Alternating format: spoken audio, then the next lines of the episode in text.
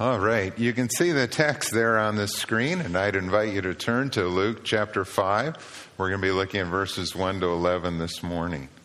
Yeah, if I could get an assist on the podium, that'd be great. Thanks. We are continuing in our study of Luke's Gospel, and I'd like to read this passage for us as we begin. Luke 5, verses 1 to 11. One day, as Jesus was standing by the lake of Gennesaret, with the people crowding around him and listening to the word of God, he saw at the water's edge two boats, left there by the fishermen who were washing their nets. He got into one of the boats, the one belonging to Simon, and asked him to put out a little from the shore. And then he sat down and taught the people from the boat. When he had finished speaking, he said to Simon, Put out into deep water and let down the nets for a catch. And Simon answered, Master, we worked hard all night and haven't caught anything. But because you say so, I will let down the nets. And when they had done so, they caught such a large number of fish that their nets began to break. So they signaled their partners in the other boat to come and help them. And they came and filled both boats so full that they began to sink. And when Simon Peter saw this, he fell at Jesus' knees and said, Go away from me, Lord. I am a sinful man. For he and all his companions were astonished at the catch of fish they had taken. And so were James and John, the sons of Zebedee, Simon's partners. Then Jesus said to Simon, Don't be afraid. From now on, you will catch men. So they pulled their boats up on shore left everything, and followed him. Let's pray. Father, what an amazing story this is of not only a miraculous catch of fish, but of your call to the disciples to be fishers of men. And Father, I pray that as we walk through this text that's familiar, that you would speak to us afresh and new, and that we would hear your call to each of us too. In Jesus' name, amen. Deep in the heart of every fisherman is a longing to catch fish. And not just a few fish, but lots of fish. And big fish, or trophy fish, even if you will. I was talking to Pastor Jason about this particular text that we're looking at this morning. He goes, How come you get those? I mean, this would have been a fun story for him to preach on and tell a fishing story. And I said, Well, when you lay out the sermon series, then you'll know how to, you know, pick the dates and get the particular text. No, it just came to this text today. When I think about fishermen, I think about how they will go to extreme lengths to catch fish. I mean, they will buy expensive equipment. They'll drive all night. They'll camp out. They will portage great distances with canoes to get back to that special spot where they're going to catch fish. And if you ask a fisherman if they've got a story about a favorite fish or time they went fishing, you won't have to wait long to hear that story. Well, my favorite day of fishing goes back to when I was in eighth grade, around that time. Uh, one of my brother in laws had a cabin on Round Lake. Now, if you're thinking you can narrow down the location, there's 36 round lakes in Minnesota, so the secret's still safe. But on this particular occasion, it was during the summer, and I had invited a couple of my buddies to go and stay at the cabin out there, and we went fishing. And we were on Round Lake and we were catching some bass and some northern and having a good time. And then my brother in law told me about this lake that is across the lake, over the hill, and down. And he said it's a lake, it's kind of small, but it has no public access, and it is loaded with fish. Well, all you have to do is hear the words loaded with fish when you're a young guy and you're thinking about, I could do that. I could do this. And so that's what we did. On a beautiful summer day, we canoed across the other side of the lake, portaged over this trail about a quarter mile up and down, brought all our fishing gear with us, and we went in. And here was this beautiful, pristine lake. So clear you could see to the bottom. I mean, so clear that as we started to fish, you could see the fish going after the lure. And it was a lake that was loaded with northern pike. They weren't huge, they were small, but they were aggressive. And it was like every cast, another fish, another fish, another fish. We kept some, we released most of what we caught that day, but we just had a lot of fun.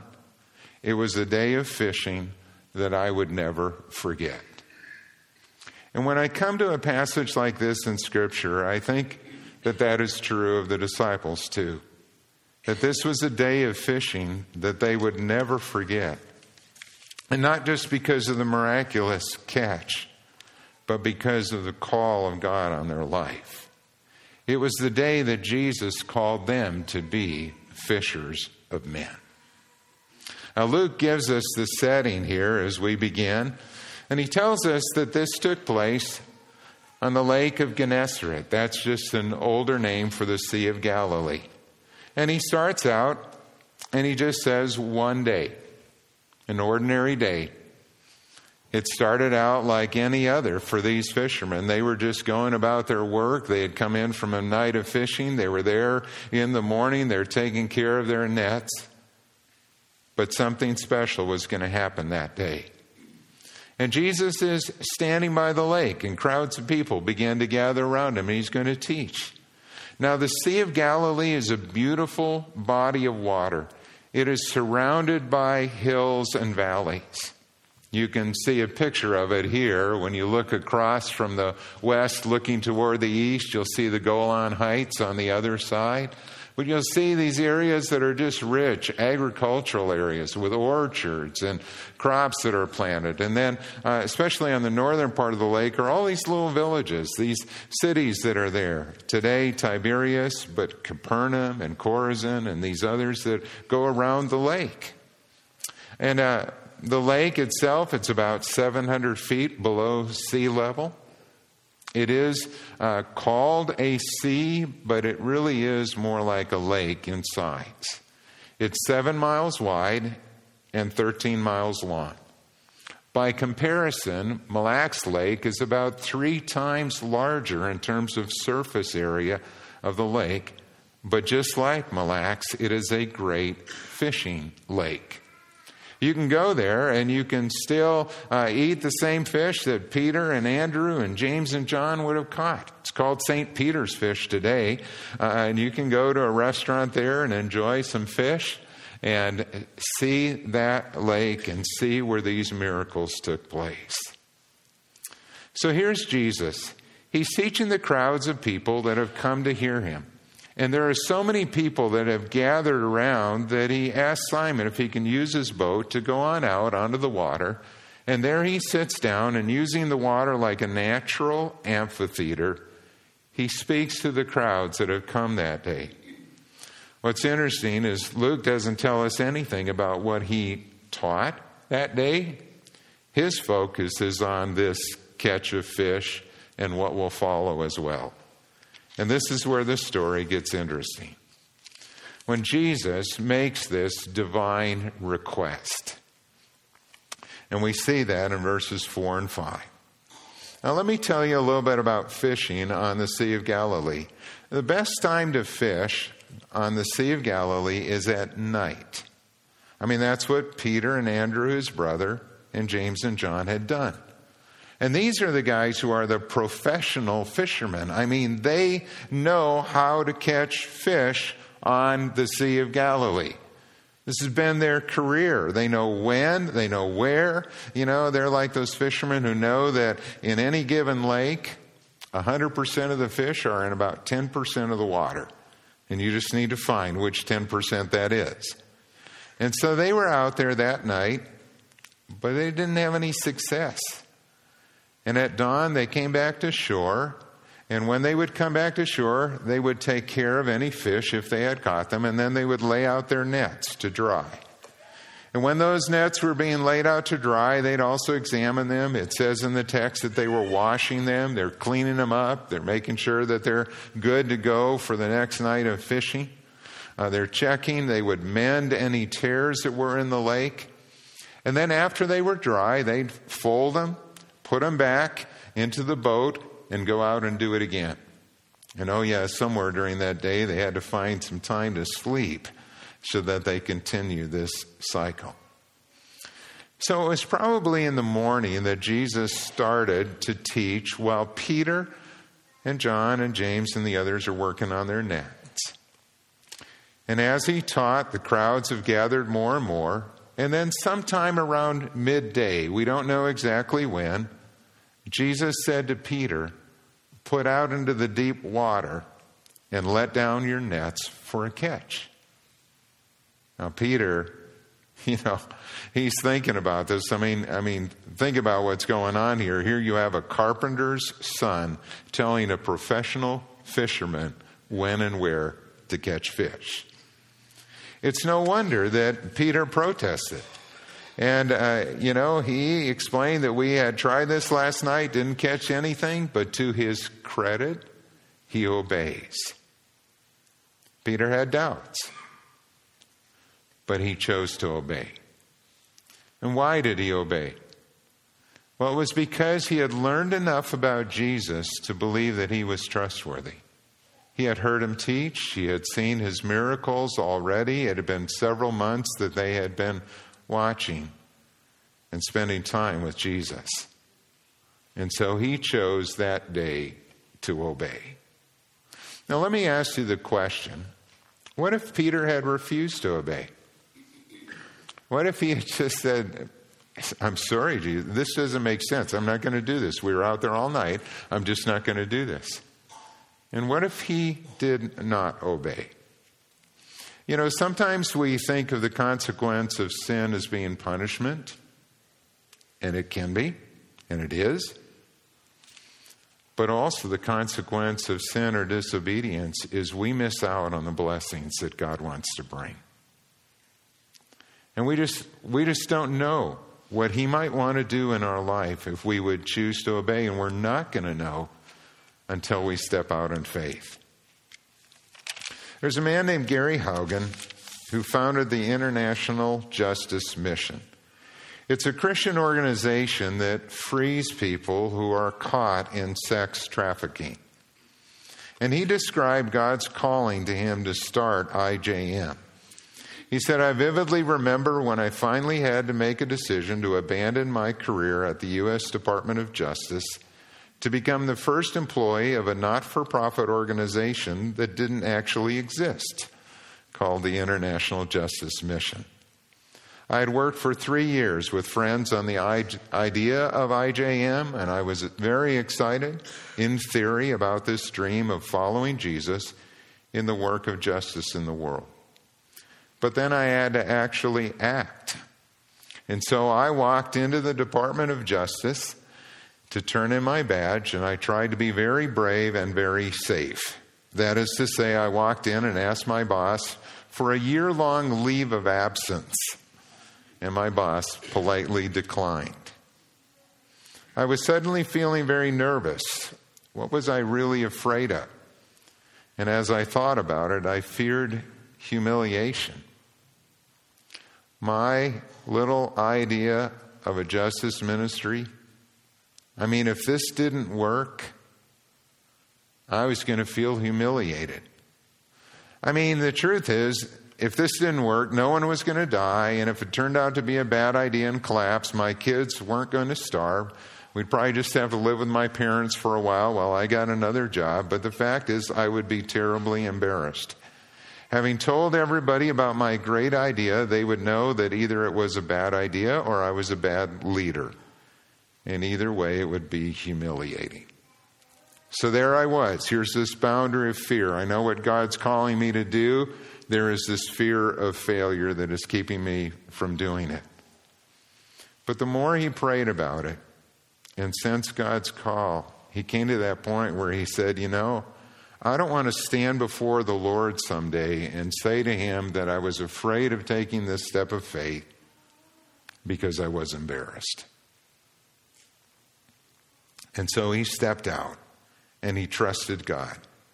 And today, IJM has a staff of more than 750 lawyers and professionals who are working together, and they have rescued more than 28,000 people from sex trafficking, violence, and abuse.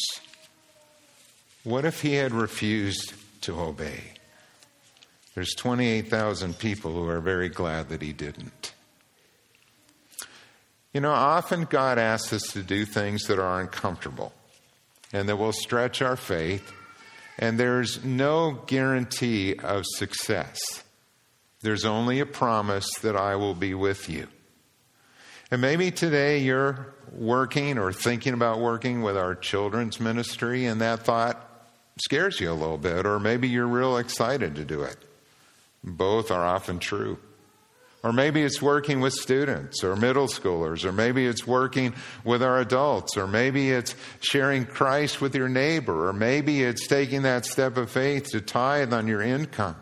I mean, whatever it is, there are things that sometimes we are tentative. And we wonder can I really trust God if I do this? If we refuse to obey, we will never see God work. We'll never experience His blessings, His provision, and His answers to prayer. And so here's Peter. He takes this step of faith, and what happens as a result? There is this divine catch, this miraculous catch of fish that we read about in verses 6 and 7. When Peter and Andrew had let down their nets, they caught so many fish that their nets began to break. I mean, so they signaled to their partners, James and John, to come and help, and they filled both boats so full that they were beginning to sink.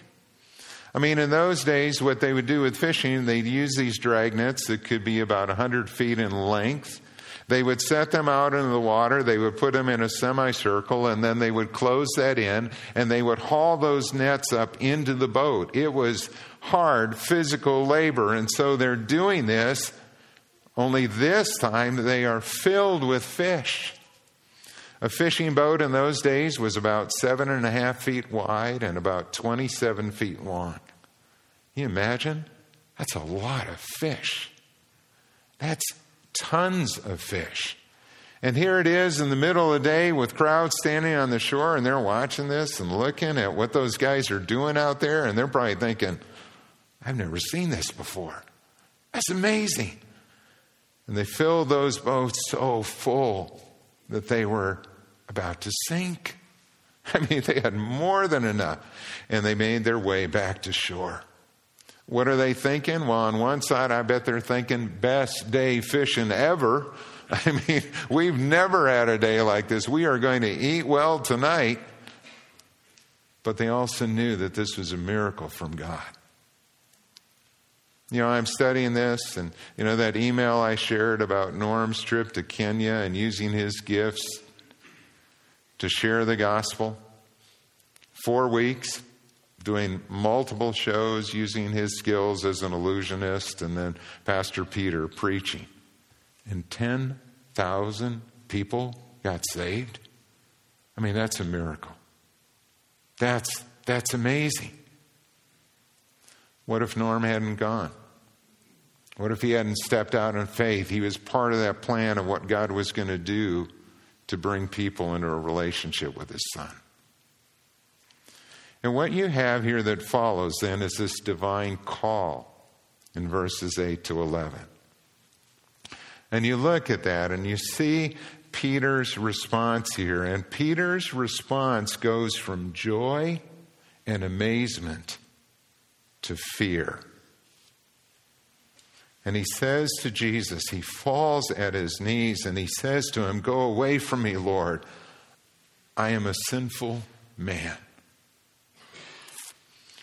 If you notice, the way that he addresses Jesus changes in this text. Earlier, when Jesus had asked them to put down the nets, Simon answered and said, Master, we've worked hard all night. Sir, we've worked hard all night. And he explains why he doesn't think it's a good idea, but he'll go ahead and do it. But after the miraculous catch of fish, he turns to Jesus and he calls him Lord. he has seen the power of God at work. And when Peter says, Go away from me, Lord, I am a sinful man, in Peter's mind, what he is thinking is that God can't use sinful people. He doesn't know my heart. I, I am a sinner. I am disqualified from serving. I'm not worthy to have Jesus in my boat, let alone follow him or serve him. It's like Isaiah when he had his vision of the Lord and he said, Woe is me, for I am undone. When we see the holiness of God and we understand that that holy God is calling us into a relationship with Himself, we become aware of our sin. Have you ever thought about that? Have you ever thought that God couldn't use me because of what I've done or the things in my past? It is a lie from the enemy. It is true that if we continue in unrepentant sin, if we continue to live in our sin and have no desire to follow Jesus, that God cannot use us. But what Peter didn't realize is that Peter's humility and his confession of sin were the very things that qualified him to serve. God is in the business of taking broken lives and healing them. And he uses ordinary people to accomplish his work in the world. God is looking for people who are humble, who are teachable, and obedient. Ron Dunn, who was a pastor when I was young, put it like this He said, When we think we are qualified, we aren't. And when we think we aren't qualified, we are. It's interesting. It's those who are humble in heart, who admit their sin, who turn to Jesus and realize how desperately we need Him, that are the ones that God can use. And so Jesus says to Peter, Peter, from now on you will catch men. And what Peter saw that day is that Jesus isn't just the Lord of our life, He's the Lord of our work. He's not just the Lord of the Sabbath, He's the Lord of every day of the week. And He's the one who has the right to command us and to direct us and to lead us. And this calling to catch men, well, that's something that is for all of us. And it, it's really interesting how this reads. I mean, it literally reads that from now on you will catch men alive.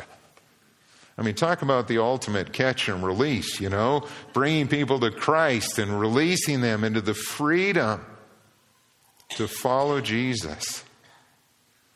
Peter, this miracle that you saw today isn't about fish, it's about people. And this is what I'm going to do in your life if you will follow me. And Peter would see that. On the day of Pentecost, when he spoke, how many were saved? 3,000. And then in the next chapter, we read about Peter speaking and teaching and preaching again, and 5,000 are saved. I mean, what God did here with an uncountable number of fish, he would now do through Peter and the other apostles as they went out and preached the good news of the kingdom. And God wants to use you and me to be fishers of men as well. You know, when I think about my first taste of that, I go back to those years at, with Campus Crusade when we were students at Moorhead State. And God changed my heart. He changed my life. That's when He called me into ministry. That's when I got a taste of what this was like. And I remember so clearly one of the first outreaches that we were going to have as students here was we had reserved space in the Comstock Memorial Union in this big open area, very public, you know, in the union where we had lined up to have a speaker. We were going to have music. We were going to have testimonies. We were going to share the gospel. And it came to that night when we were setting up everything on the stage for this, and the manager of the student union came and he said, I'm sorry, but you can't meet here tonight. What do you mean? We had everything approved. I'm sorry, you can't meet her tonight in this public place. You'll have to do this somewhere else. And I went up to the room where some of our student leaders were meeting and I asked them to pray. I told them what was going on. I said, Pray that God will change his heart. And I said, I'm going to go down and I'm going to talk with him in his office, and you pray, and I'll go and we'll see what happens. And when I went down, God did a miracle in his heart. I mean, he just he just changed his attitude where he said he still wasn't excited about this meeting taking place. I don't know where he stood with the Lord, but he said, Okay, you guys can have your meeting. I just won't be there. I'll kind of look the other way and let you guys go ahead with it. And that night we had 300 students come, and over 30 gave their lives to Christ. And I was thrilled. I mean, I just was so excited. I mean, that seems small in comparison to maybe larger outreaches, but for me, it was like that first time of seeing God so clearly work and answering prayer and bringing people to Christ and changing lives. And I felt like how the disciples felt in Luke 10 after they had been sent out two by two and they come back and they tell Jesus what they had seen God do, and Jesus rejoices with them. I had a taste of ministry that would never leave. And when we think about this passage, Jesus doesn't call everyone to leave their vocation, but he does call each of us to catch men. And for most of you, the, the best place for you to go fishing is going to be at your work, or it's going to be in your neighborhood where you live. It's going to be those relationships that you have. For those who are students, it's going to be in that school setting. As you begin to build relationships with others, God is going to use you to be a witness for Christ if you are open to that. For some of you, the place where God has called you to serve is also through our ministries at church, through Awana, Vacation Bible School, student ministry, mission trips those opportunities to go and serve and share the gospel. And when I think about fishermen in this analogy, why is it that fishermen will go to great lengths to catch fish? But sometimes God's people are hesitant to even walk across the street to meet their neighbor. It shouldn't be that way. I mean, we have the best news of all to share with the world. We have the news that can give hope and life and light. It can change hearts. It can rescue those that are caught in chains and set them free. Sharing the gospel effectively is a skill that every believer can learn. It starts with prayer. I mean, praying for the lost, that's something all of us can do. It involves our personal testimony, telling the story of how God has worked in our life. How did He save you? It means we need to understand the gospel, but that's as simple as John 3:16 that God so loved the world that he sent his only son to die for us. That whoever believes in him should not perish but have eternal life. There are times as we share the gospel we're going to run into questions. That's why we do things like the apologetics conference that we have coming up to help you, to ground you in your faith and be able to answer questions. Sharing our faith requires boldness, and even the Apostle Paul asked for that. He asked that they would pray for him, that the churches in Ephesians and Colossians would pray for him, that he might fearlessly proclaim the gospel, and that he would make it clear. And all of this we can't do in our own strength. We can only do it by the power of the Holy Spirit. In Acts 1 8, the scripture says, Jesus said, You will be my witnesses when the Holy Spirit has come upon you. And you're to take that gospel, starting right where you live in Jerusalem and Judea and Samaria, and take it to the ends of the world. Are you in? this is a call for all of us to do. And I am so grateful for each of you that are involved in sharing your faith already and making that good news known. And if these are things that you feel like, boy, I need to grow in or I need to take that step of faith, talk with us. We want to encourage you and we want to help you to do that. Let's pray.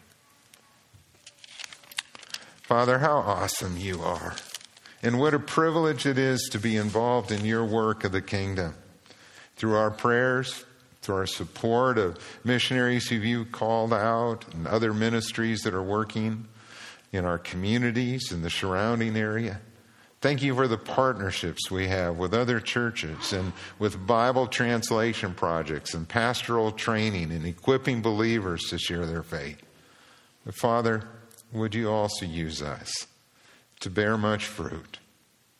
I pray, Lord, that even this week our eyes would be open to see the needs of the people around us and that we would take that step of faith to initiate a conversation, a relationship, to share Christ with a friend. We ask it in Jesus' name. Amen.